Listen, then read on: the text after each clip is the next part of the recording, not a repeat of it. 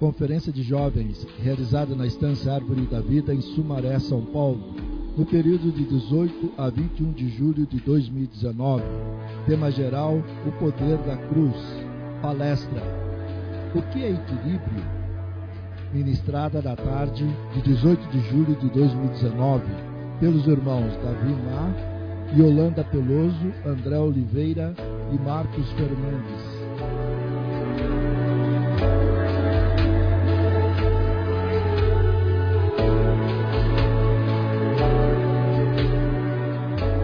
Tarde nós temos uma atividade muito especial, cujo tema é o que é equilíbrio. Quem aqui tem algum problema ou alguma dúvida relacionado a equilíbrio na vida, levanta a mão. Acho que quase todos, né? É uma pergunta difícil principalmente para jovens que estão começando uma vida mais intensa, de usar várias dimensões dentro do mesmo tempo, é difícil. Trabalho, estudo, relacionamento, servir ao Senhor. Então, nessa tarde, nós temos uma atividade para discutir justamente esse tema. Então, nós vamos ter, primeiramente, uma palavra bem prática. Quatro irmãos, né, três irmãos e uma irmã vão nos ajudar em relação aos princípios práticos sobre o equilíbrio. Depois nós vamos fazer uma atividade de reflexão individual. Depois uma atividade objetiva em grupos. E nós vamos terminar com uma sessão de perguntas e respostas. Então, essa é a programação dessa tarde. Então, aproveitem bem. Vamos continuar em espírito de oração para que essa palavra realmente possa nos ajudar de maneira adequada. Tem um versículo em Eclesiastes 3:1 que fala: Tudo tem o seu tempo determinado, e há tempo para todo o propósito debaixo do céu. Então, quando fazemos a pergunta, o que é equilíbrio? A primeira questão que eu queria deixar claro para nós, equilíbrio não é uma questão de tentar fazer tudo ao mesmo tempo com a mesma intensidade. Equilíbrio, na verdade, é nós darmos atenção devida para cada área de nossa vida de acordo com a época que estamos vivendo e de acordo com a necessidade. Se nós olharmos para a vida do Senhor Jesus, o Senhor deixou de atender alguma demanda importante na vida dele? O que vocês acham? O Senhor deixou alguma coisa importante sem ser atendido? O Senhor tinha uma vida tranquila? Também não. Então nós não vemos o Senhor fazendo tudo ao mesmo tempo. Nós vemos o Senhor fazendo várias coisas de maneira contínua, de acordo com a necessidade daquele momento. Então o equilíbrio não é estático, ele é dinâmico. O equilíbrio, na verdade, é uma sequência de várias coisas que acontecem em nossa vida, só que nós precisamos aprender a priorizar em determinados momentos quais são as coisas mais importantes. E isso nós podemos ver tanto do ponto de vista da etapa da vida que estamos vivendo, e também podemos ver isso dentro do tempo que nós temos dos minutos e horas do nosso dia. Então eu vou começar com a questão das etapas da nossa vida. Quantos aqui estão na faixa etária de 18 a 22? Levanta a mão. Bastante gente, tá? Geralmente nesse período, uma das prioridades é investir tempo na nossa formação. A formação nossa é importante. Formação acadêmica, formação humana, a formação para nos preparar para o mercado de trabalho. Então, essa etapa da nossa vida tem um dos objetivos que é nos preparar como pessoas que possam ter uma qualificação para poder ser útil tanto profissionalmente e também na vida da igreja. Depois que a gente se forma, começa a trabalhar, a vida muda um pouco. Na é verdade, aí vem o trabalho. E o trabalho começa a sugar nosso tempo. 8, 10, 12, às vezes 14 horas por dia. E aí parece que as coisas começam a ficar fora de equilíbrio. E o tempo que eu tinha, eu não tenho mais. Depois que passa esse período, às vezes acontece paralelamente ou até um pouco antes, aí vem a questão do casamento, de um relacionamento, namoro, surge um desejo de casar, surge um desejo de conhecer alguém, e aí a gente passa a ter mais uma dimensão em nossa vida. E ainda por cima disso, nós temos o serviço da igreja. Nós temos que participar das reuniões, nós precisamos também ter o tempo diante do Senhor. Tem alguma coisa que eu falei até agora que não é importante, que nós podemos falar, isso aí na verdade não precisamos fazer? Não. Tudo é importante. Mas nós precisamos aprender a dosar cada momento da nossa vida de acordo com aquilo que é mais importante. Então, eu quero primeiramente estabelecer um princípio. Se tem uma coisa que é importante durante toda a nossa vida, independente do período em que nós estamos vivendo, é a nossa vida de comunhão pessoal com Deus. É a nossa vida diante do Senhor. Oração, ler a Bíblia, ter uma vida da igreja ativa, isso vai continuar conosco para o restante da nossa vida. Agora, cada etapa da nossa vida demanda uma atenção diferente. E aí é uma questão de nós sabermos quais são nossos objetivos. De certa maneira, é impossível nós queremos fazer tudo ao mesmo tempo com a mesma intensidade. Então nós temos que nos perguntar, para essa etapa da minha vida, o que é mais importante? E nós damos atenção para isso. Isso não quer dizer que nós vamos abandonar as outras coisas, mas nós vamos ter algumas escolhas que vão nos levar a cuidar daquele momento de maneira especial. Então, antes de entrar no mercado de trabalho, é importante termos uma formação.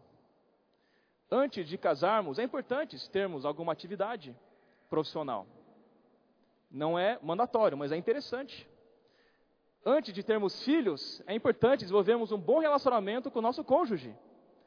Então, tem algumas etapas que precisam acontecer de maneira construtiva para que nós possamos ter equilíbrio. Então, ter equilíbrio nesse sentido é em cada etapa da nossa vida, em cada momento da nossa vida, nós temos que dar uma atenção especial para algumas coisas. Se nós estamos na universidade, vamos focar para que possamos nos formar. Se nós estamos no trabalho, vamos trabalhar de maneira focada, mas sempre lembrando que a base de tudo é que nós tenhamos uma vida espiritual sólida. Porque é o Senhor que vai nos conduzir em todos esses momentos a nunca perdermos de vista a nossa prioridade número um, e o próprio Senhor deixa para nós. Buscai, pois, em primeiro lugar o seu reino e sua justiça, e todas essas coisas vos serão acrescentadas. Então isso é muito importante. Além disso, eu quero citar uma coisa interessante em relação ao equilíbrio da nossa vida. Mais importante do que a quantidade de horas que nós estamos investindo ou consumindo em nossas diferentes atividades, é, a qualidade dessas horas. Então eu vou usar o exemplo de alguns de nós que trabalhamos 10 horas por dia, 8 horas por dia. O tempo que sobra fora do trabalho, teoricamente, é menor do tempo que nós estamos no trabalho, certo? Mas isso quer dizer que nós não vamos ter resultados, não vamos ter uma vida frutífera nas outras dimensões da nossa vida? Não.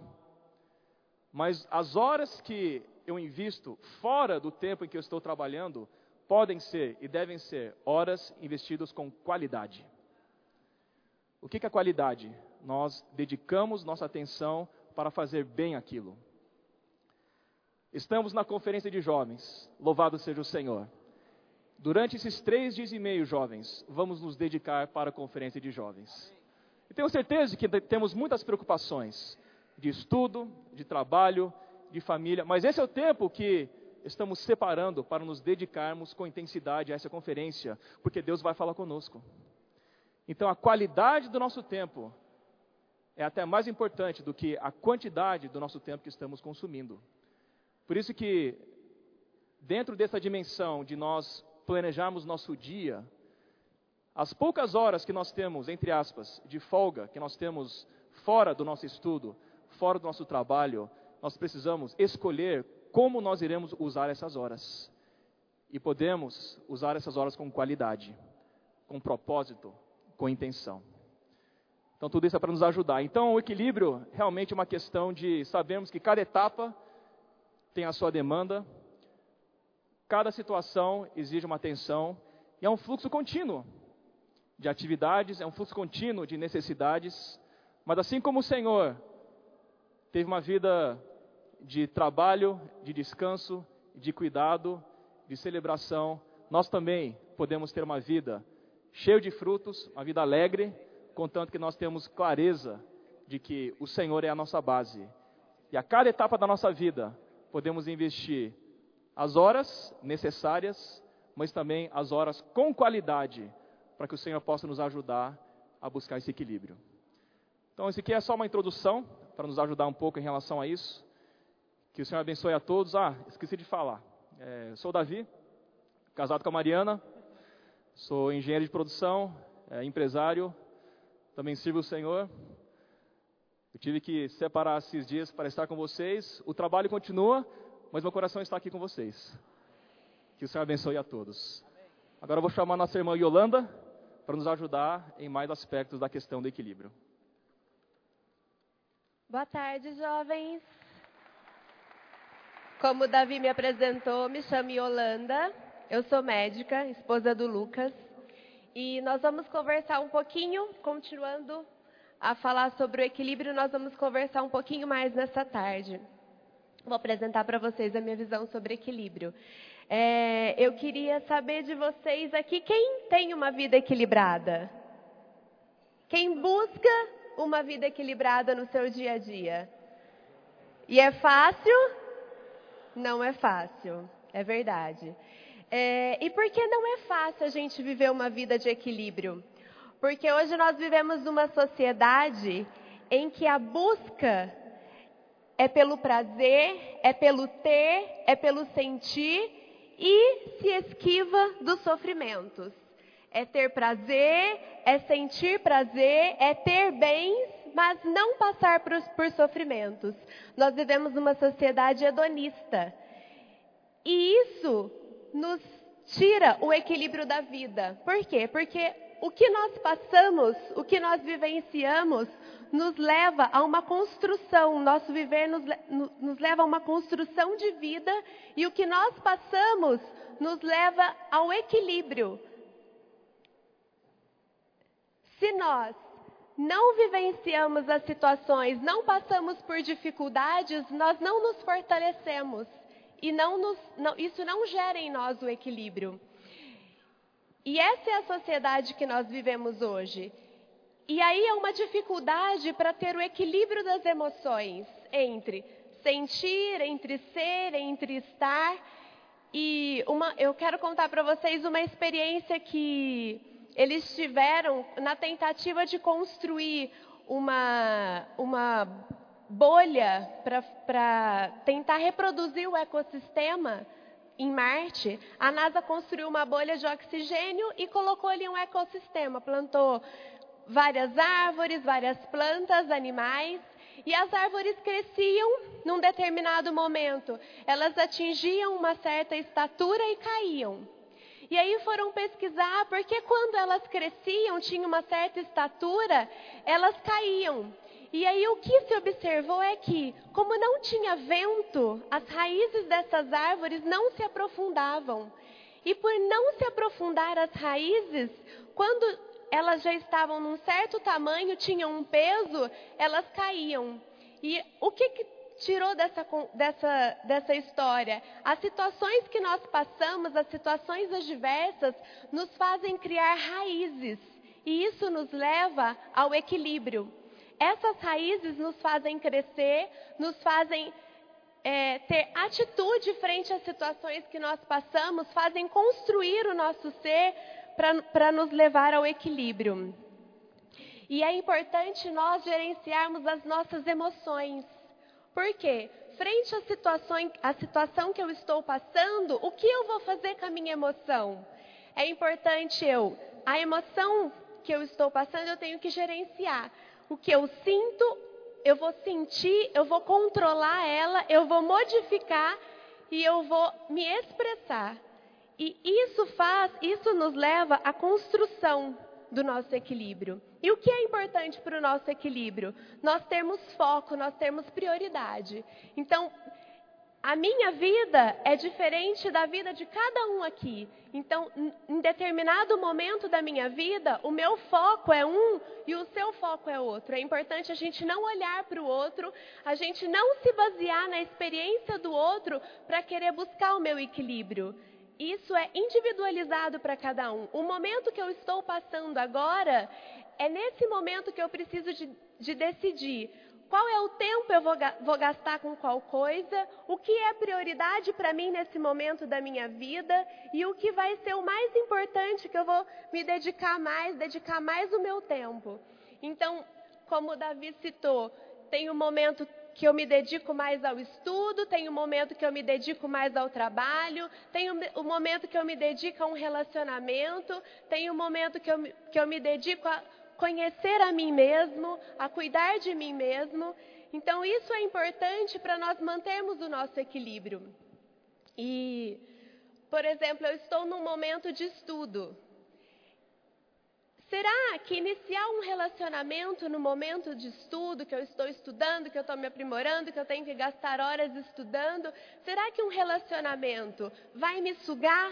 Será que eu vou conseguir me dedicar a esse relacionamento? Será que isso vai ser prejudicial? Vai me trazer mais angústia? Ou vai me deixar viver? Será que seria ideal eu iniciar um, um relacionamento num outro momento? Tudo isso nós temos que ponderar. Eu terminei os meus estudos, estou trabalhando. Tenho um relacionamento. Será que agora é o momento então de eu me casar? Eu já tenho uma estabilidade para me casar? Ou já tenho meu trabalho, mas ainda não é estável, estou num trainee. Será que é o momento de eu comprar um carro? Será que é o momento de eu ter um bem que eu queria tanto ter? Ou será que vale agora eu economizar, juntar os meus primeiros salários, esperar a minha estabilidade para depois comprar um bem que eu quero? E tudo isso a gente precisa de ir ponderando em cada momento da nossa vida que nós estamos passando. Quando eu assumo um relacionamento, quando eu me caso, eu me dedico muitas horas no meu trabalho, me casei, agora eu tenho uma família para assumir. Será que vale mesmo a pena todas aquelas horas que eu fico a mais no meu trabalho e não dou assistência, que não, não dou tanta atenção dentro de casa, na minha família? Será que vale a pena eu desobrecarregar um pouco do meu trabalho, voltar para casa, curtir mais um momento com a família. Então, tudo isso a gente precisa de ponderar. É uma coisa dinâmica, não é estática. Não é, não é viver sempre aquela situação como um equilíbrio, mas é sempre buscar o equilíbrio, é um movimento. E também para o nosso serviço ao Senhor. É, quando eu, eu, era estudante, eu servia muito ao Senhor, eu tinha tempo para servir. Ainda quando eu trabalhava, não dava muito tempo, mas eu ainda servia. E agora eu me casei, não, não dá mais, porque não dá para conciliar. Aí você procura o irmão e fala: oh, irmão, infelizmente não vai dar mais para ir para as conferências de jovens, porque agora eu sou casada, porque agora eu tenho que assumir essa responsabilidade, cuidar de uma família. Então nós precisamos de, de ponderar: será que vale a pena deixar o serviço do Senhor de lado? Eu queria mostrar aqui para vocês uma dinâmica. Como que é esse, esse vaso como se estivesse representando a nossa vida, esse copo de vidro. Então, está é, aqui vazio, mas no meu dia a dia eu vou fazendo as coisas e vou ocupando a minha vida. Então, por exemplo, aqui são as horas que eu gasto com o meu trabalho. Trabalho bastante. Uh, do plantão, né? Então, eu trabalho bastante, são as horas que eu gasto com o meu trabalho. Tem também as horas que eu gasto com os meus estudos, afinal, a gente nunca para de estudar, né? Estuda no trabalho, estuda em casa, leva coisas para fazer em casa, leva uma parte do trabalho para fazer em casa também, estuda ali. Aqui são as horas que eu gasto no meu dia a dia, com os meus amigos, com os meus familiares, com a minha família, minhas horas de descanso, de prazer. E foi-se o espaço para encher a minha vida. Acabou, não sobrou tempo para me servir ao Senhor. Mas Será que é bem assim? Na verdade, olha como deveria ser a nossa vida com o Senhor. Sempre há espaço, porque a gente deveria viver uma vida com o Senhor o tempo todo, sempre servindo ao Senhor, sempre buscando ao Senhor, porque permeia, é como se eu vivesse no meu dia a dia desfrutando do Senhor, e isso também nos ajuda a ter o equilíbrio. A gente sabe que o verdadeiro equilíbrio a gente só consegue no nosso espírito. E é, vou retomar a questão do horário de oração. Quando a gente programou essa questão do horário de oração, é que o tempo todo nós podemos estar em oração, estar desfrutando do Senhor. Então, com essa dinâmica que nós estamos fazendo aqui, que vocês vão colocar o nome preencher ali, a gente está querendo mostrar que é possível ter uma vida sempre em comunhão com o Senhor, sempre em oração. Porque vão ter horários que vocês estariam orando, mas seria o horário da reunião. Mas dá para estar aqui na reunião em oração. Então dá para mim estar no meu trabalho, na minha vida familiar, em oração, servindo ao Senhor, com os meus familiares, com a minha família. Então, tudo isso é buscar o equilíbrio. E para o equilíbrio, além da prioridade na nossa vida, nós precisamos também de ter otimismo. As situações surgem, muitas delas são situações adversas que no momento a gente olha e a gente não vê saída, mas tudo aquilo é para nos fazer fortalecer. Nessa história da árvore, o vento que ela não tinha não, não fez ela aprofundar a raiz. Mas a árvore que tem vento batendo nela, a raiz aprofunda. Então as situações vêm para nós para nos fortalecer. E nós temos que ter otimismo ao, ao ver as situações e poder crescer nelas. Outra coisa que é importante a gente ter é o autoconhecimento. Eu preciso de entender os meus pontos fortes, os meus pontos fracos. Diante de uma situação, eu preciso de analisar como eu vou passar por essa situação. Essa situação eu tenho que bagagem para passar por ela? E isso nos ajuda também a, a atingir o, o equilíbrio. E outra coisa que nós precisamos é não fazer atitude, não tomar atitude por impulso. O impulso é prejudicial. Então é importante sempre a gente pensar, refletir, porque a atitude por impulso pode não ter volta. E isso é prejudicial para nós. E Gratidão. É importante nós estarmos sempre em gratidão. E, em algumas situações, o que acaba acontecendo? E quando eu não consigo administrar as minhas responsabilidades diárias, e quando eu não consigo administrar um relacionamento, e quando eu tenho algumas frustrações mal resolvidas emocionalmente, e quando eu tenho uma necessidade desenfreada de me adequar aos padrões da sociedade, me traz uma angústia se eu não consigo ter aquele bem de consumo, me traz uma tristeza se eu não consigo me enquadrar naquela turma. E quando isso tudo acontece, o nosso corpo adoece são os sintomas do desequilíbrio. Então, a nossa mente adoece, o nosso corpo adoece. Vem ansiedade, vem depressão, vem sentimentos de angústia e o nosso corpo também sofre com dores, com é, manifestação de doenças. Tudo isso é o desequilíbrio sobre o nosso corpo, afetando o nosso corpo. Então, o que, que nós precisamos de, de fazer? Nesse momento, é o nosso corpo pedindo para nós pararmos, sentirmos, entendermos, controlarmos e modificarmos as nossas emoções. Isso nos leva a buscar o equilíbrio constantemente nos momentos que a gente passa. Essa é uma visão minha é, da área médica, vamos dizer assim, sobre equilíbrio. Agora eu vou chamar o André para falar para nós uma visão de engenheiro sobre o equilíbrio.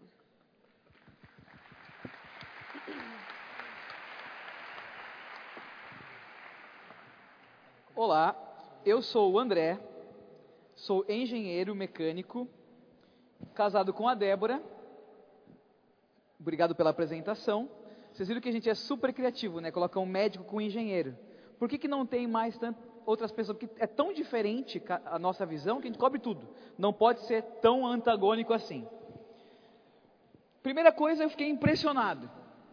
Quando a Yolanda perguntou aqui, quem se sente equilibrado? Zero mão levantou. Então a gente é uma igreja de desequilibrados, é isso? Se você tivesse, ó, para ser aceito tem que ser desequilibrado, está todo mundo desequilibrado, é isso? Pensem bem. Então, uh, para um engenheiro, irmão de vocês, também quero falar sobre equilíbrio. Claro que, por que nós trouxemos essa palestra sobre equilíbrio? Inventamos. Era um tema bonito. Você acha que era isso? Não. Porque as, vocês trouxeram isso para nós nas várias localidades e na solicitação ao serviço de jovens, como equilibrar a minha vida espiritual com tudo aquilo que eu tenho para fazer ou com tudo aquilo que eu gostaria de ter na minha vida. Um, dois. Para mim, o equilíbrio, teste, na som. primeira designação, vou falar que está relacionado a um equilíbrio de forças. É, equilíbrio é condição de um sistema em que as forças que atuam sobre ele se compensam, anulando-se mutuamente. Bonito, né? Para o engenheiro, equilíbrio está relacionado com forças. E vamos trazer essas forças para as N coisas que chegam na nossa vida. E esse equilíbrio é dinâmico. Ou seja, não é que nem agora estou em equilíbrio. Levantem-se, por favor. Levantem-se que eu quero ver se estão equilibrados ou desequilibrados mesmo. Quem puder, som, ei, ei, som. estica a mão, bem longe. Som. Som, eu não vou fazer ei, porque eu apenas ei, tenho que dar a tarefa para vocês. Agora estica a mão e levante essa perna bem para trás. Som. Bonte. Monte. Ei, ei, som. Isso som. aí, ó. Esse é o perfeito equilíbrio, ei, ó. Tá tentando. Som. Agora você que é um amigão, dá só um totozinho na pessoa que está se equilibrando do seu lado. Alô?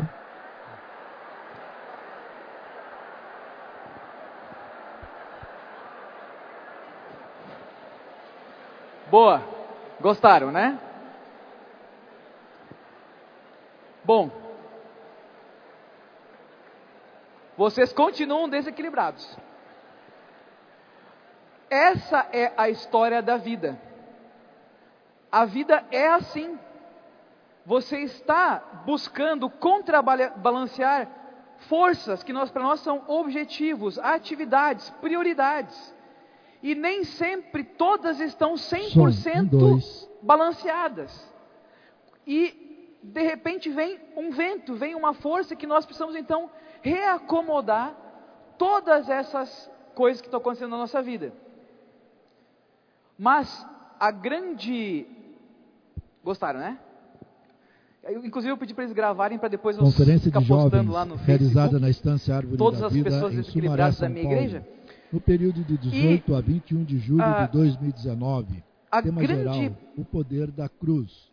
Decisão inicial para quem quer ter uma vida equilibrada, eles falaram, chama-se prioridade. Se a prioridade muda toda hora, não tem equilíbrio na vida.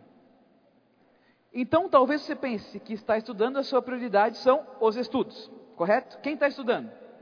Sua prioridade são os estudos. Não sei se é, mas vamos dizer que seja. Você está trabalhando. Sua prioridade é o trabalho. Você quer casar e casou, sua prioridade é o ou a. E se tiver filhos, sua prioridade é o Está errado. A prioridade de um cristão é Deus. E a vida da igreja. E a sua condição espiritual. Essa prioridade nunca muda. Mas sim, virão outras itens na vida que vão ser itens de grande importância. Mas o equilíbrio de tudo isso está em nós colocarmos a prioridade correta. Então, se nossa prioridade não é o Senhor, não é a igreja, o resto vai estar sempre desequilibrado. Talvez você pense que equilíbrio é até vou reforçar o que o Davi falou, eu ter tempo para tudo na vida. Trabalhar tanto quanto eu quero, estudar tanto quanto eu quero, me divertir quanto quanto eu quero e poder servir em todas as coisas da igreja. Dá tempo para isso? Não. Então nós temos que escolher o que nós vamos nos envolver naquele momento e, claro, dando prioridade às coisas da igreja que dentro da nossa vida nós conseguimos dedicar bem. Então, a gente precisa participar de todos os itens possíveis na vida da igreja. E quando fazemos isso, fazemos isso com total foco, com total qualidade. A hora para o Senhor tem que ter qualidade. Vocês têm essa qualidade? Então vou fazer uma pergunta: quem lê o alimento diário todo dia? Ótimo. O seu celular, enquanto você lê o alimento diário, é o, o seu celular é o seu alimento diário? Tá bom, beleza. Então o seu celular, enquanto você lê o seu alimento diário, está onde? Do lado do alimento diário, que é certo? E quando vem uma mensaginha ou alguma coisa, às vezes você lê um, eu sei, eu sei como é que é. Às vezes eu leio um parágrafo do alimento diário e vou fazer um check no Instagram. Acontece isso ou não? Todo o tempo do Senhor tem que ser com qualidade. Quanto mais nós nos preocupamos em primeiro lugar o seu reino e a sua justiça, as outras coisas vão ser acrescentadas. E às vezes nós vamos precisar fazer renúncias. Aí nós vamos ter que escolher na nossa vida pessoal ou nas coisas do Senhor, e isso eu não vou responder para vocês, tá bom? Muito bem. Equilíbrio emocional. Você é equilibrado emocionalmente? Não. Vocês já falaram que não, certo? Já, né, já vi que você não. Uh, eu vou contar uma história de como eu aprendi numa lição bem dura quão desequilibrado eu era e o que eu tinha que fazer. Eu trabalhava numa empresa vai dar tempo, estou quase lá no meu tempo. Trabalhava numa empresa, tive que voltar das férias, eu entrei em férias, aí meu chefe me chamou para assumir um projeto, trabalhei que nem um condenado, terminei o projeto, a hora que eu entrei no avião, meu chefe me ligou me moendo, dizendo que eu não estava dando atenção para os outros clientes.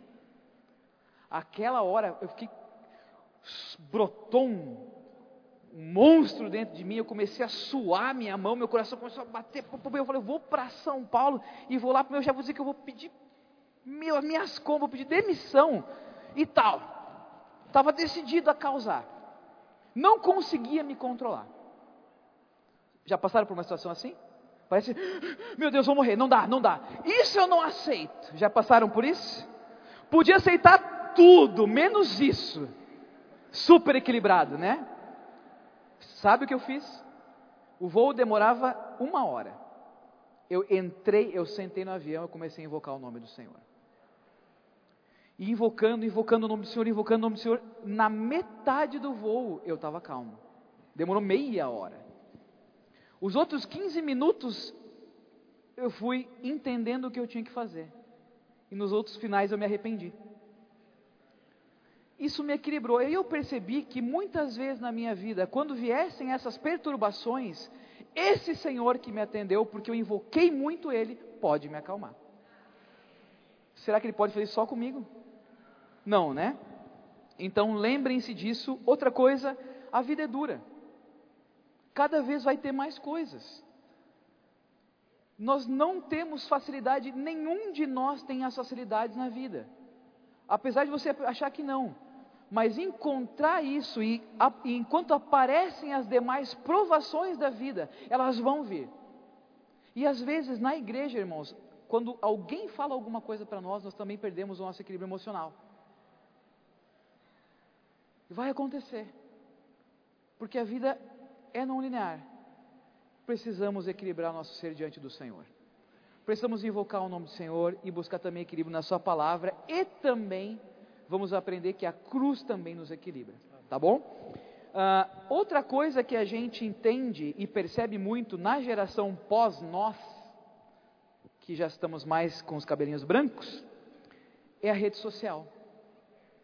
Alguns de nós fixam estacas na rede social, que é uma vida e uma conjunto de informações voláteis, enganosas, que estão feitas para colocar a nossa vida em desequilíbrio. E você tem medo. É comum você estar tá com medo de não saber o que está acontecendo. De, de, de não saber tudo o que está acontecendo na vida de todo mundo. E dentro desses cenários a gente coloca a estaca numa areia movediça. Precisamos buscar mais aquilo que é sólido e não muda nunca a palavra de Deus, a vontade de Deus, os planos de Deus, a oração ao Senhor. Essas coisas são firmes. E essas coisas geram valores para a nossa vida, que vão entrar para a nossa vida pessoal, nossos estudos, nossa, nosso trabalho, nossa família e os filhos também vão ter. E por último, ah, eu, não dá tempo, Outra coisa, nós, como servos de vocês, a gente quer que vocês sejam felizes. Nossa vida, nosso serviço, todas as coisas que nós preocupamos, é para que vocês sejam felizes, mas que vocês encontrem a verdadeira felicidade. Porque às vezes aquele imperativo de ser feliz para mostrar para os outros eu tenho que isso, gera uma angústia que desequilibra todas as decisões da nossa vida. Então, de, a felicidade existe, ela vem das N experiências fantásticas e sensacionais que nós vamos ter com o Senhor, com os nossos amigos, com a nossa esposa, com nossos filhos, com a nossa casa, com, com os irmãos da nossa igreja. Mas o resto da aparência sempre vai nos desequilibrar. Bom, acho que está bom. Gostaria de chamar o doutor Marcos outro médico para dar a impressão dele sobre equilíbrio. Obrigado a todos por esse primeiro momento.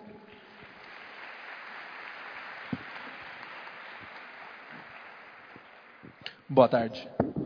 É, me apresentando, meu nome é Marcos, que nem o André falou.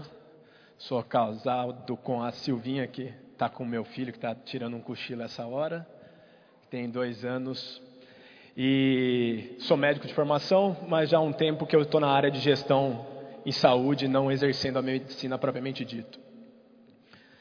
Quando a gente estava conversando um pouco sobre o tema, né, irmãos, é, sobre a questão do que é equilíbrio, a primeira coisa que veio na minha cabeça foi equilíbrio químico. Né? Isso, para quem ficou quatro anos no cursinho, é algo inesquecível. Mas depois ponderando, o que, que eu pensei muito? O equilíbrio da nossa vida está muito relacionado às decisões que nós tomamos. Hoje tem uma área da ciência que estuda o processo de tomada de decisão. E ele procura categorizar as etapas da decisão, principalmente as grandes decisões. E esse processo existem diferentes vertentes, mas de maneira geral todas englobam a mesma lógica. Esse daqui é de uma universidade americana e ele traz sete etapas. Que primeiro eu vou falar para vocês e depois vou refletir com vocês em algumas decisões nossas no dia a dia. Então a primeira coisa na tomada de decisão é identificar o assunto. Você fala, eu tenho que decidir sobre tal tema. O segundo momento é, baseado nesse tema, quais são as informações necessárias que eu tenho para decidir. O terceiro é, esse é o tema, essas são as informações. Existem alternativas? Existem outras coisas acessórias na decisão? O quarto momento é: coletei tudo isso, coletei as alternativas, deixa eu ponderar, deixa eu pôr um peso em cada um desses itens para ver o que é mais relevante. O quinto momento é: diante disso, eu escolho. Escolhi no sexto, eu tomo a decisão, eu tomo uma ação, e diante disso eu reviso a minha decisão. Vou dar um exemplo pessoal aqui. Terceiro ano do colegial, decisão, assunto, faculdade, que curso que eu vou fazer? Primeira opção, medicina. Deixa eu coletar as, as informações. Muito difícil. Não tenho condição de pagar uma escola privada, só posso ser pública. Outra informação, não tem faculdade de medicina na minha cidade de alguma maneira, se eu fizer medicina, eu vou ter que sair de casa. Ah, identificar alternativas. Que outro curso que eu posso fazer que não medicina? Minha irmã na época cursava fisioterapia, fui ver com ela o curso de fisioterapia. Fui conversar com irmãos de Bauru que faziam odontologia. Será que é isso que eu quero? Pesei as evidências. Não, eu quero medicina mesmo. Decidi que a medicina seria o melhor, era o que eu mais tinha, que eu mais gostava, era o que eu gostaria de realmente exercer no meu futuro. Escolhi aquilo, comecei a estudar. E no primeiro ano não passei. Aí eu fui revisar. Falei, deixa bem eu ver se é esse o caminho que eu quero mesmo. Primeiro ano de cursinho, revisitei, olhei tudo, não passei de novo. Deixa eu olhar de novo se é isso mesmo que eu quero para minha vida. Segundo ano de cursinho, não passei de novo. Deixa eu olhar de novo se é isso aqui que eu quero para minha vida.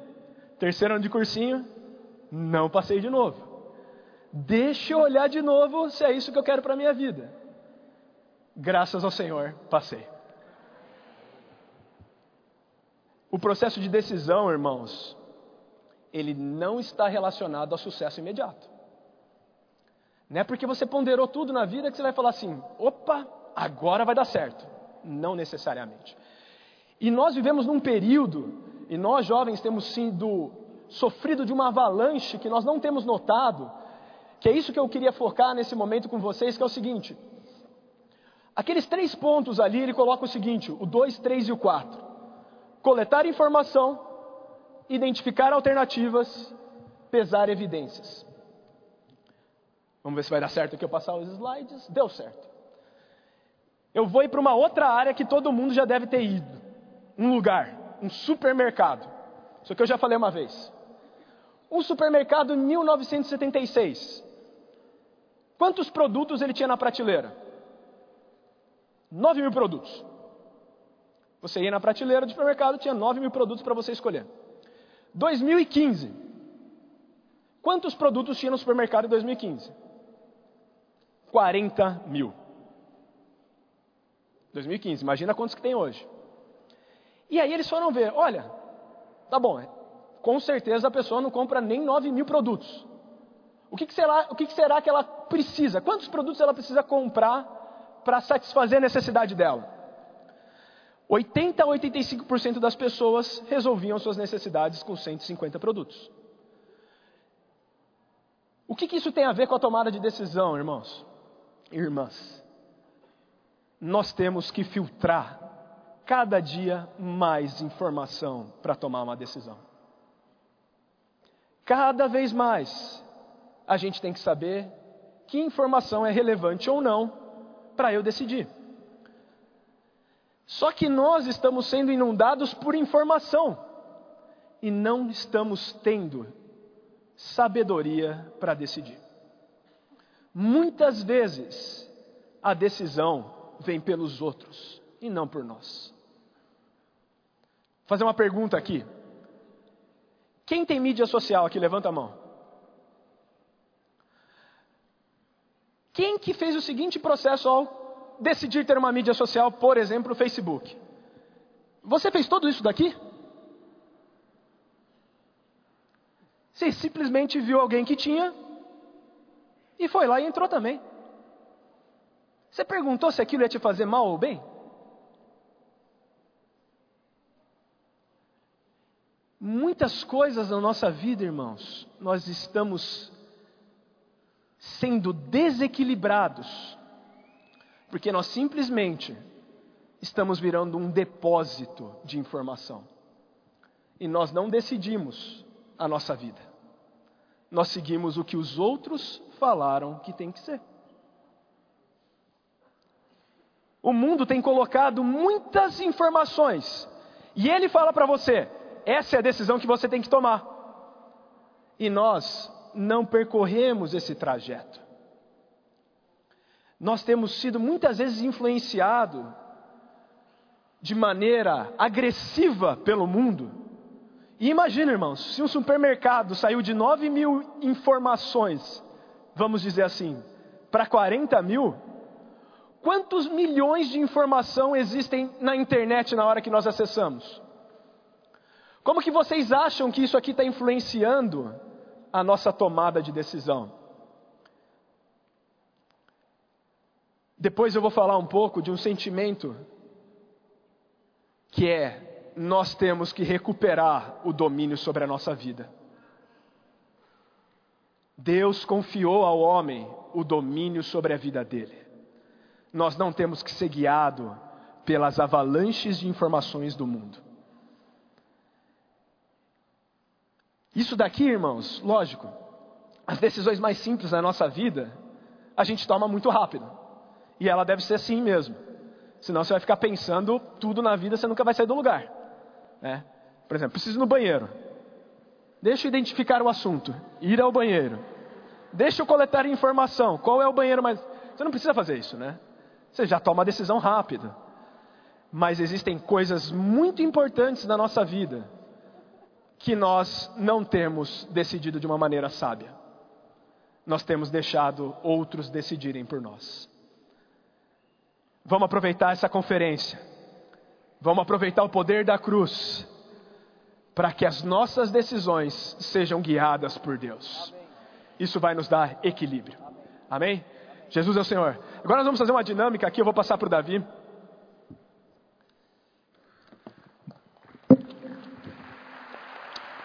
Obrigado, Marquinhos. Bom, pessoal, quem, quem não recebeu, levanta a mão, que não recebeu. Pedir para o staff ajudar para quem está com a mão levantada de dar o formulário, por favor. Fique com a mão levantada. Bom, agora vamos fazer uma atividade de reflexão pessoal e de como está o equilíbrio em nossa vida, tá? Então, já pega a sua caneta. Aqui nós temos várias áreas da nossa vida que demandam a nossa atenção. Por exemplo, oração pessoal, leitura da Bíblia, como estamos administrando nosso tempo, nosso relacionamento familiar. Então agora nós vamos investir cinco minutos individualmente para você fazer uma avaliação pessoal de como é que você está em relação a essas áreas da nossa vida. Ok? Então, zero quer dizer péssimo, terrível. 10 quer dizer excelente, ótimo. O 6 quer dizer regular, mais ou menos. Não está bom, mas não está ruim. 8 quer dizer bom, 2 quer dizer muito ruim, enfim, vocês entenderam, tá? Então vocês vão fazer uma avaliação pessoal de como é que vocês estão nessas áreas da vida. Aí vocês vão preencher com uma bolinha em cima da nota para cada um dos eixos da área da sua vida pessoal. Tá bom? Então, 5 minutos, preencham daqui a pouco a gente dá uma nova instrução. E podem ser sinceros, tá? Isso aqui é, é, é para você avaliar de maneira sincera.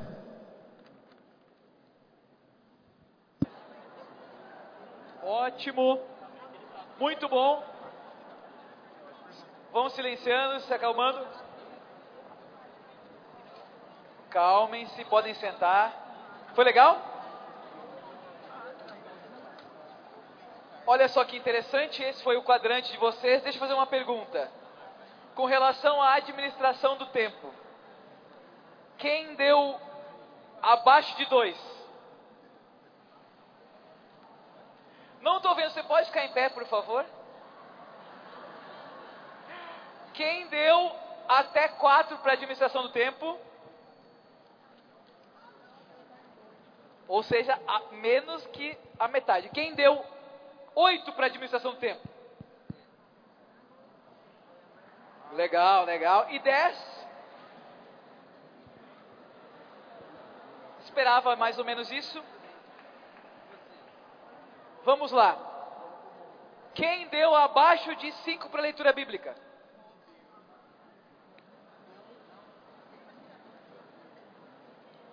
Uau! Quem deu 10 para relacionamento com os irmãos? Ela nem, ó, aqui ela, eu, quem deu 10 ela já levantou a mão aqui. Ótimo, bom. Agora nessa parte da atividade, presta atenção, fica comigo. 3, 2, 1. Lindo. Nós vamos abrir para perguntas. E como serão feitas essas perguntas? Quem quiser, levanta a mão.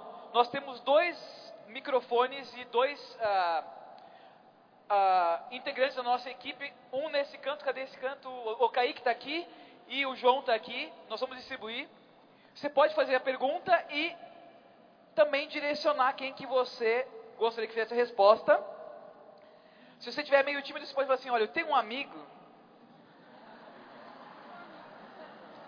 que ele é meio desequilibrado, por exemplo. E ele acabou de me mandar um WhatsApp e faz essa pergunta por mim. Então pode ser também. Mas se você também não quiser, você pode fazer no bilhete e aí passa para o João e para o Kaique e eles vão filtrar e a gente vai respondendo para vocês, tá bom? Então, primeira pessoa a fazer pergunta? Aqui, ó, Kaique. E aí nós vamos distribuindo aqui para os irmãos, tá bom? E a Yolanda. Bom, a minha pergunta ela está relacionada à saúde emocional, que é algo que acaba prejudicando todas as outras áreas da nossa vida, né? Espiritual, a nossa saúde física. E eu queria saber dos irmãos a opinião é, sobre procurar ajuda profissional, às vezes de psicólogo, é, para ajudar a estabilizar nessa área.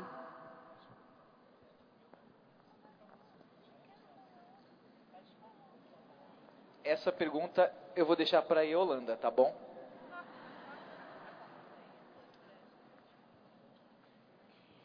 É importante você estar bem para passar pelas fases da vida, para suas decisões, para suas etapas, para priorizar as decisões da sua vida. É importante estar bem.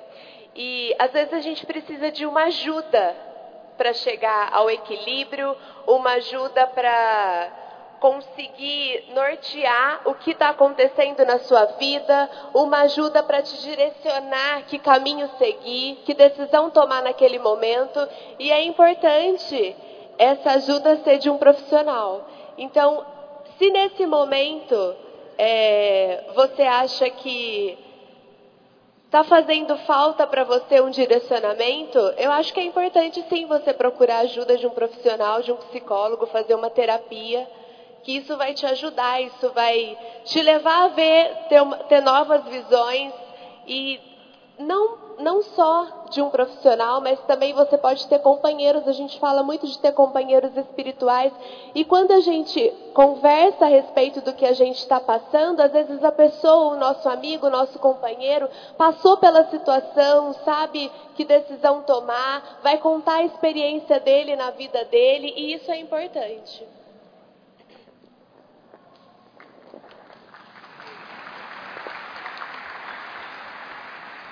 Uma coisa importante para sabermos é que nós somos corpo, alma e espírito. Então, outra maneira de ver o equilíbrio, é um tema bastante abrangente, é encontramos o equilíbrio quando as três partes do nosso ser estão harmonizados. Estamos dando atenção devida para corpo, alma e espírito. Tem alguns problemas que são da nossa alma, que são psicológicos e que podem sim ser resolvidos com alguma ajuda de um profissional é, na área psicológica, né? um psiquiatra, um psicólogo. Então, é, para aqueles irmãos que têm alguma dificuldade, é, que precisam de ajuda profissional, não tem problema, na verdade, faz parte do tratamento do nosso ser tripartido procurar uma ajuda. Da mesma maneira, se estamos com algum problema físico, alguma doença, alguma dificuldade no nosso corpo, também né, podemos, devemos procurar um médico.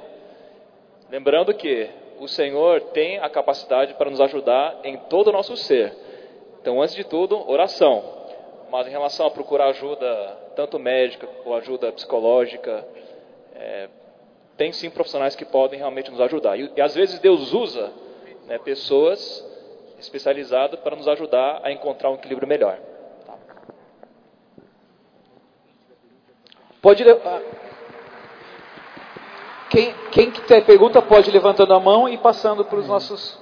Amém. É, eu, eu faço engenharia atualmente, curso faculdade, trabalho e ainda sirvo na igreja. E tenho muita dificuldade de organizar meu tempo. Muita. E eu queria alguma dica sobre isso.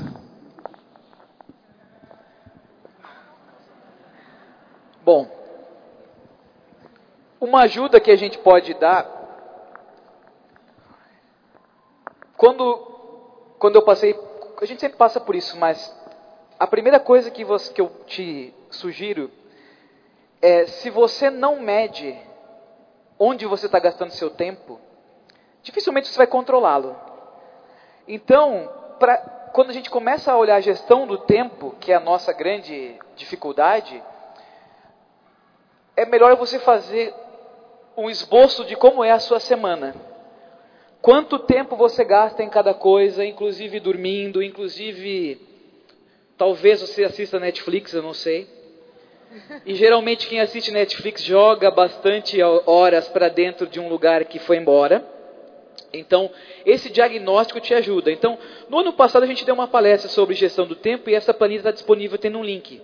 Depois a gente disponibiliza e também as prioridades que você tem e fazer as coisas que você está fazendo com qualidade. Então, se é para estudar, tem que estudar com qualidade. Enquanto você está trabalhando, trabalhando com, com qualidade e servindo na igreja com qualidade. Então, escolha o melhor encaixe possível e veja onde o teu tempo está sendo perdido.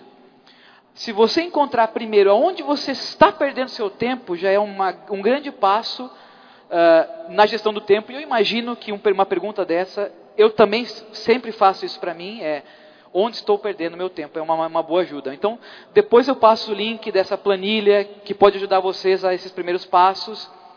E se quiserem pegar essa palestra com os materiais que foi dado na última conferência para os universitários, também está bem mais detalhadinha, tá bom? Foi mais ou menos vários pontos de equilíbrio nessa questão.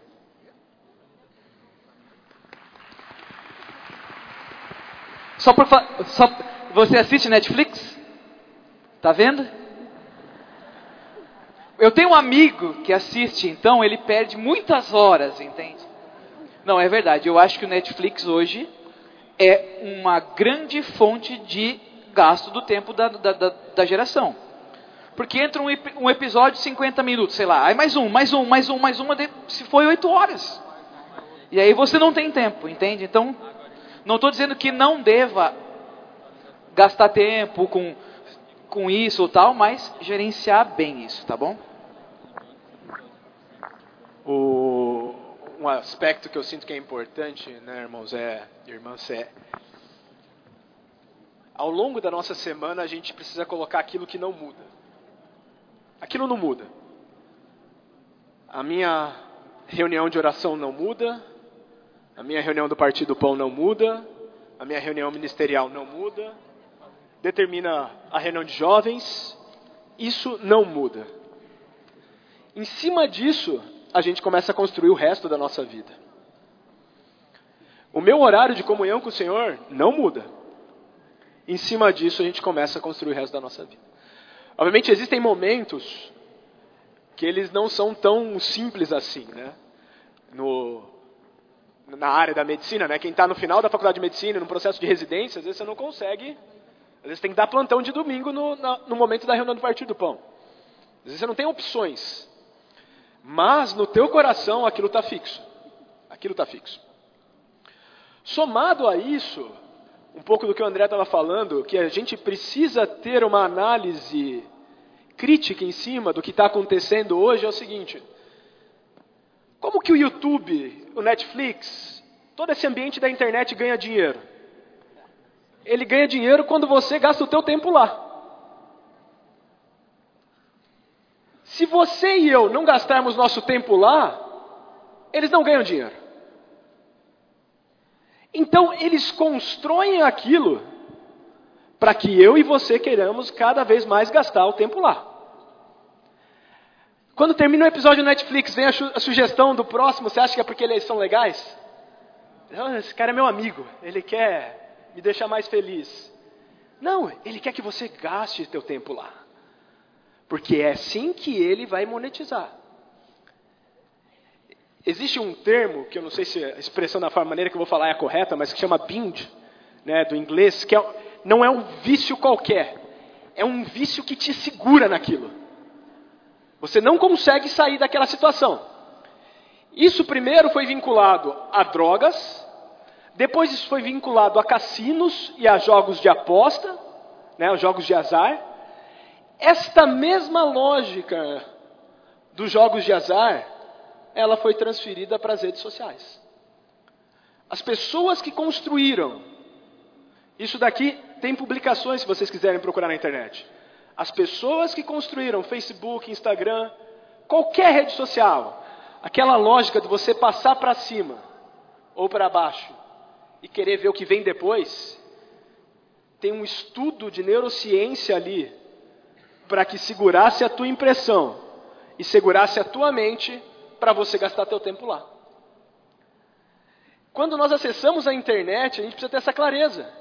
Nós estamos entrando num ambiente que tem muitas coisas úteis, mas que foi construído para roubar o meu tempo. O ser humano, e aqui eu não estou nem falando só do povo de Deus, o ser humano está perdendo esta crítica e está se tornando dependente desse mundo. Imagina se hoje tirassem o celular de você um dia. Não dá uma sensação estranha? Só de você pensar, porque nós estamos sendo levados a achar que nós precisamos disso para viver. Desculpe ter me delongado, mas essas duas coisas, irmãos, quais são as coisas imutáveis da minha vida? Aqui o meu tempo não é negociável. E a segunda coisa é: existe um ambiente que foi criado para tomar o meu tempo. Eu preciso ter cuidado quando eu acesso ele. Isso é só um aspecto da internet, né? Tomar o tempo, existem outros aspectos ali dentro. Mas esse, com certeza, é um lugar que os homens têm desperdiçado a vida. E quanto mais o povo de Deus tem que prestar atenção nisso. Né? Isso é uma coisa que a gente tem que estar muito alerta.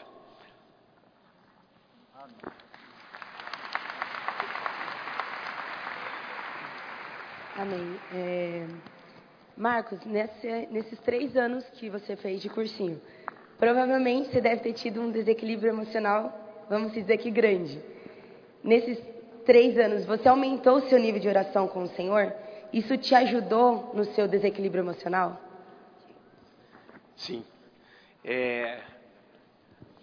Eu, eu, eu, lembro até hoje, não sei se está aqui o Felipe Salgueira, o irmão do Daniel. A gente foi perto lá de casa, tinha um lugar que é a IT, que é uma faculdade em Bauru, que eu ia estudar lá. E aquele dia eu fui estudar com ele. Eu estava no segundo ano de cursinho. Eu lembro que ele falou, né? Ele estava estudando também para concurso. E ele falou para mim: "É, Marquinhos, você deve ter uma perspectiva aí de ainda demorar um pouco mais, né?" Eu lembro que a hora que ele falou aquilo, eu fiquei, eu interiormente falei assim: "Ah, não, não, não é isso aí não, né? Esse ano, esse ano vai." E não foi. E por certo, no fim de cada ciclo de estudo vinha uma enorme frustração.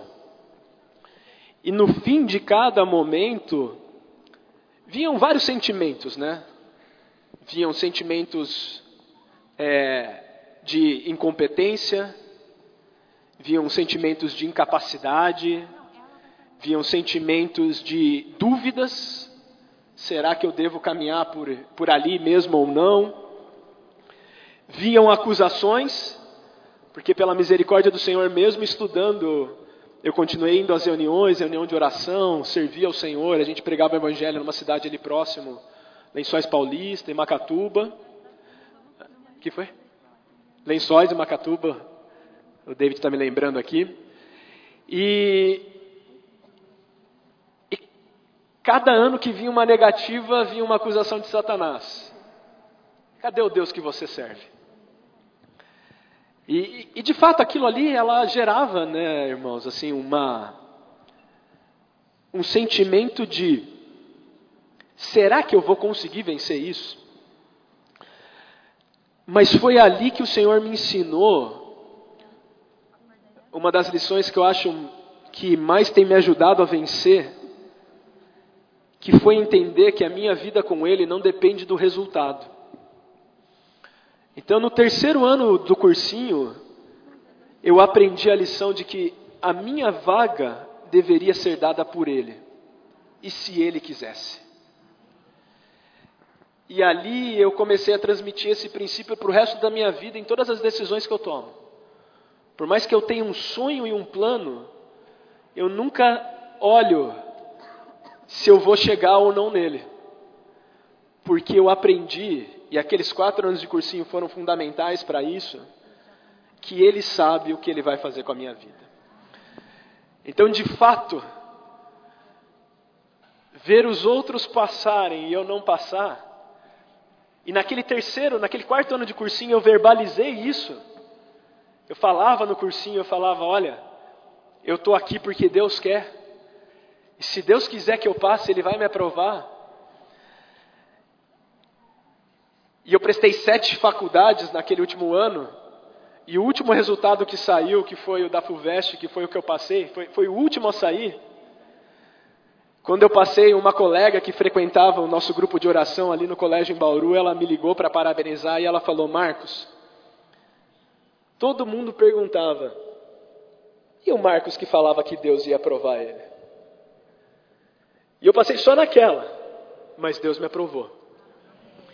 Então, e de fato, sabe, irmãos, aquilo que a Yolanda falou, é, são esses ventos que constroem o nosso caráter. Foi ali que eu aprendi a orar. E para concluir, ali eu aprendi, além dessa lição que eu falei, uma outra lição que o Senhor foi muito forte comigo. Ele falou: para de orar por você. Ore pelos outros. Ore pela salvação dos teus colegas. Ore, ore pela igreja em Bauru. Ore pela tua família. E eu aprendi, eu, eu criei esse hábito. Antes de estudar, toda tarde eu gastava estudando. Antes de estudar, uma hora, eu parava para ler a Bíblia e orar nominalmente pelas pessoas que o Senhor colocou no meu coração. Então foi ali que eu aprendi essas duas grandes lições. Uma, servir ao Senhor e o nosso futuro não depende do resultado. Não é isso que interessa. O que interessa é conhecê-lo. E a outra lição foi: antes de cuidar da nossa vida, nós precisamos aprender a orar pelos outros. E nisso, irmãos, Deus é fiel. Ele não esquece de nós. E assim, só experimenta quem passa. Dá para pegar o atalho, né? Eu hoje, depois de formado, já uma das coisas que eu mais agradeço ao Senhor é que eu não passei direto.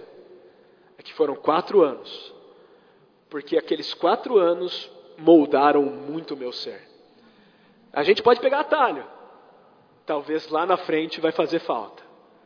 Esses anos do vento, do silêncio, da tribulação, são os anos que nos dão a solidez para ter equilíbrio.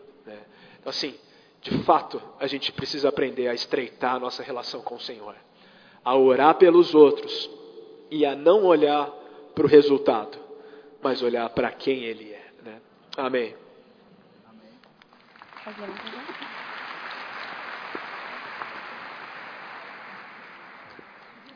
Onde a gente está? Ó, lá atrás, ó. Amém, irmãos. É... Peraí, peraí, onde está? Aqui, uh, ah, amém, amém. Tudo bom? É que bate os, uma luz contra a gente. Pode, pode perguntar. Tudo bem.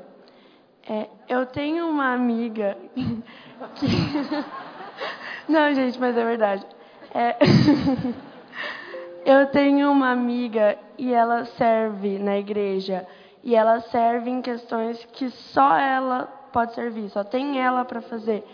E o serviço dela na igreja é ocupa totalmente o tempo dela, ao ponto dela ter problemas na faculdade, problemas até na própria comunhão com o Senhor.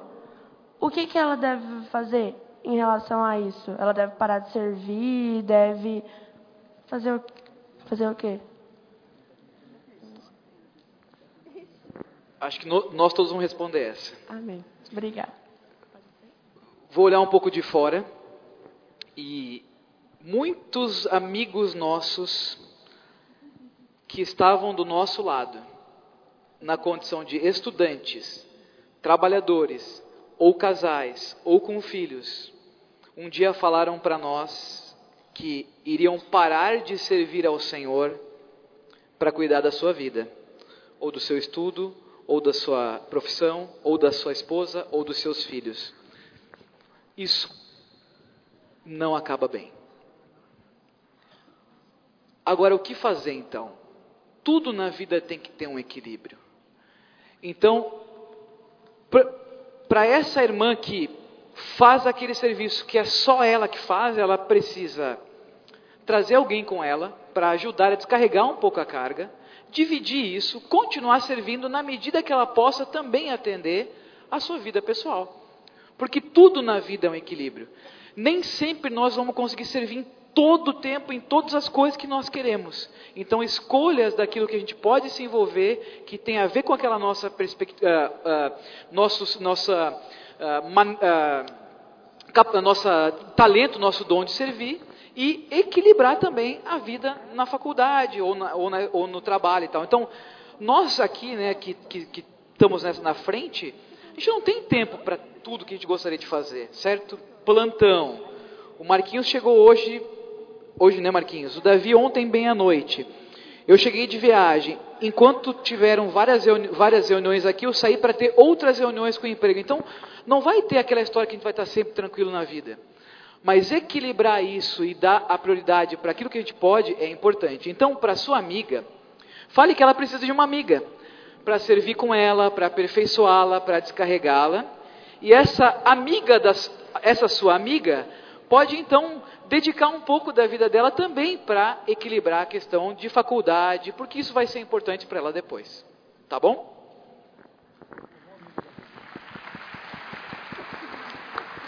Mas ela tem que continuar servindo, tá?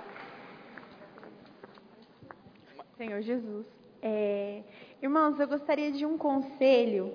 Eu gostaria de saber do que fazer para manter uma saúde emocional boa quando os nossos pais e os irmãos da igreja são os primeiros a nos.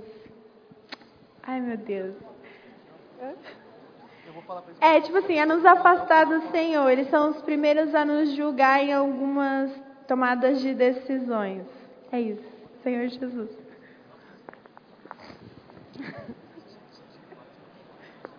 É, eu, quando você fala isso para mim, são, aparecem vários cenários na minha, na nossa experiência de cuidado com os jovens, né? É, meus pais me atrapalham, ou eles me põem para baixo. É possível que isso aconteça, mas ah, nisso, o melhor sugestão que eu posso dar para você é tomar a cruz e obedecer seguindo ao Senhor. Submeter-se ao Senhor e nesse momento de dor e de dificuldade, onde você tem aquilo que você quer fazer e provavelmente os seus pais ou não estão te entendendo ou têm uma outra ideia sobre aquilo que você deva fazer e, e até o momento onde você consiga criar uma conversa melhor e diante do Senhor para que a cruz opere em você, que nesse momento de conflito e dor ele possa acalmar a tempestade, até que no momento oportuno o Senhor possa te guiar naquilo que deva fazer. Mas conversar com os pais é importante, às vezes tem relacionamentos que são diferentes diversos, então encontrar uma maneira de conversar com os pais para equilibrar isso também é importante na vida. Então, não partir do pressuposto que eles estão jogando para baixo, mas procurar equilibrar e em algum momento conversando e, e ajustando isso, você pode colocar como você se sente. Com relação aos irmãos, eu também não sei, são vários cenários que vêm na minha cabeça. Tem coisas que a gente resolve só diante do Senhor face a face. Nós não podemos botar a mão em algumas coisas que o Senhor não deu para nós, do ponto de vista da igreja e tal. Então, muitas vezes, talvez você pode ter essa, né, pode ser uma questão de crítica, uma questão de não compreensão, uma questão de inflexibilidade, ou uma questão de posturas de diferentes faixas etárias. Mas com relação à igreja, é ir diante do Senhor, orar a Ele, falar para Ele esse assunto tantas vezes quanto necessários, até que Ele possa resolver a situação. Às vezes Ele vai mudar o ambiente, ou às vezes Ele vai mudar o nosso coração. Isso vai acontecer não só enquanto jovens, enquanto nós somos pessoas, seres humanos que servem na igreja. Isso é um grande, é um grande princípio de todas as coisas. Quando nós falamos que a cruz ela é poderosa, ela é mesmo. E quando nós falamos que ela dói, ela dói mesmo. Mas a hora que ela termina, que ela faz a sua obra, o silêncio e a satisfação e a alegria que vem, e, nós, e o reconhecimento que é o Senhor que define a nossa vida, são maravilhosos, tá bom? Temos mais uma? Pergunta? Ah, ali. Olá. Tem bastante pergunta? Dudão. Amém. Desculpa, Eduardo. é, no ambiente corporativo, no ambiente de perseguição, pressão e tudo mais que vocês conhecem, como saber lidar com essa parte também de emocional e também com as questões, com as questões também é, espirituais no ambiente corporativo?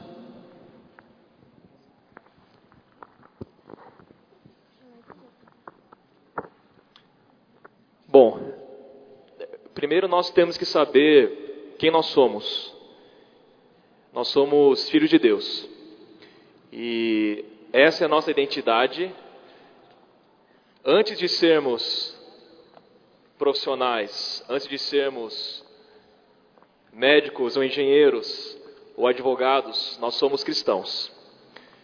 Então, na, na minha experiência, a melhor maneira é deixarmos claro quem nós somos respeitando a todos, mas também fazendo que todos também saibam que nós somos do Senhor.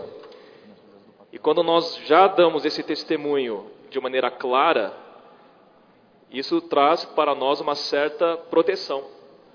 Porque o nosso relacionamento com as pessoas vai ser uma função dessa nossa realidade de que nós somos do Senhor.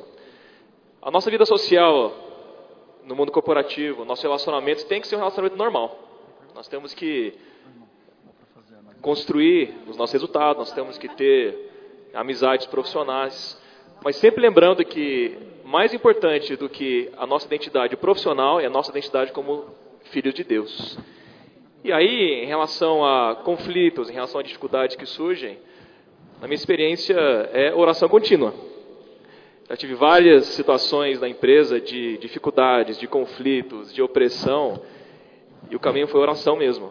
É, tanto na parte interpessoal quanto em problemas sérios, né? crises, problemas que surgem. E a oração contínua quer dizer que a todo momento estamos em oração, mesmo no meio de uma reunião, mesmo conversando com as pessoas, mesmo tratando algum problema. Isso nos traz uma sabedoria e uma alegria e um poder que vem do Espírito que nos dá condições de governar em toda situação. Então, tem um fato: a vida de Deus é poderosa.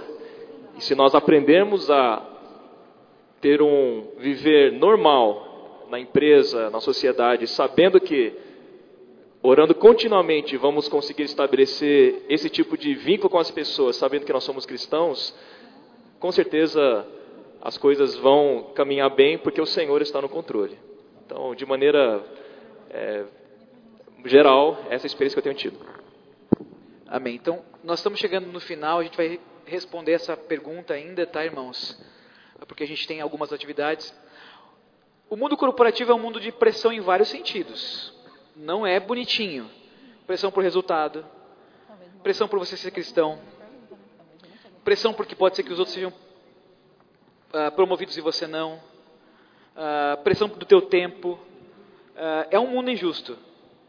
Mas o irmão Pedro sempre fala para mim que nesse mundo o Senhor ajuda nos, nos ajuda a desenvolver habilidades de gerenciamento de emoções e conflitos que podem um dia ser úteis no serviço ao Senhor. E eu acho que isso é verdade para a gente uh, aprender muita coisa e saber que a gente não é muita coisa mesmo, que nós não, não, não somos uh, as melhores coisas que existem no mundo, nós dependemos do Senhor em tudo na nossa vida. Mas a primeira coisa no mundo corporativo é não ofenda quem você é. Você é filho de Deus, cristão, e aquilo que você é define a sua postura naquilo que você faz. Então a gente não precisa né, agradar ninguém fazendo coisas que não têm a ver com a nossa vida para sermos aceitos no mundo corporativo. Isso é uma enrascada. Como Davi falou, oração forte. Quantas vezes não tivemos que ir para o banheiro ajoelhar e orar? O Billy está aqui comigo. Também é, né, Billy? O Billy também sabe, ele está lá, mas é uma coisa. Então, é nesses momentos de crise e dependência total do Senhor que Ele escreve a vida dele na nossa vida. Então, o mundo corporativo, cruel do jeito que é, também nos dá a opção de amadurecer em vida. Mas se a gente não estiver cuidando do nosso suprimento de vida, isso também não é só o mundo corporativo, não estiver alimentando o nosso espírito, uh, seguindo as palavras que o Senhor tem falado atualmente, ouvindo as mensagens, tendo constituição da palavra, da vida e do espírito, nós não vamos sobreviver. Então é uma luta difícil, mas nós temos que ser verdadeiros com aquilo que a gente é e construir a nossa, a nossa carreira espiritual, mesmo nesse mundo tão feio que é o mundo corporativo. Graças ao Senhor. Amém. Mais alguma coisa? Acho que, irmãos, a gente precisa encerrar hoje. Gostaria de fazer uma oração por vocês. Vocês permitem a gente? Tem mais perguntas? Olha, se vocês tiverem mais perguntas, anotem, tragam para nós, nos procurem. Uh, e ainda em outras. Hã? Vou bater nele. É, a gente vai orar. Então, ainda em outros momentos de próximas conferências, nós vamos continuar atendendo essas demandas, tá bom? Senhor Jesus, muito obrigado por esse momento, muito obrigado por esses jovens que estão aqui. Nós sabemos que to, quantos conflitos, quantas tentações, quantas coisas assediam a vida deles para tirá-los da condição de equilíbrio, para servirem ao Senhor de uma maneira predominante. Oramos ao Senhor que o Senhor dê para eles muito espírito, experiência da tua cruz, muita palavra, muita bênção, muito suprimento abundante e muita proteção, para que na vida deles eles façam as escolhas certas para ter uma vida de equilíbrio e uma vida útil que honra ao Senhor. Abençoa o Senhor, protege dos ataques do inimigo e continua dando para eles uma experiência fantástica, espiritual e intensa da tua cruz e do teu poder. Jesus é o Senhor. Amém. Jesus é o Senhor. Não tenho esse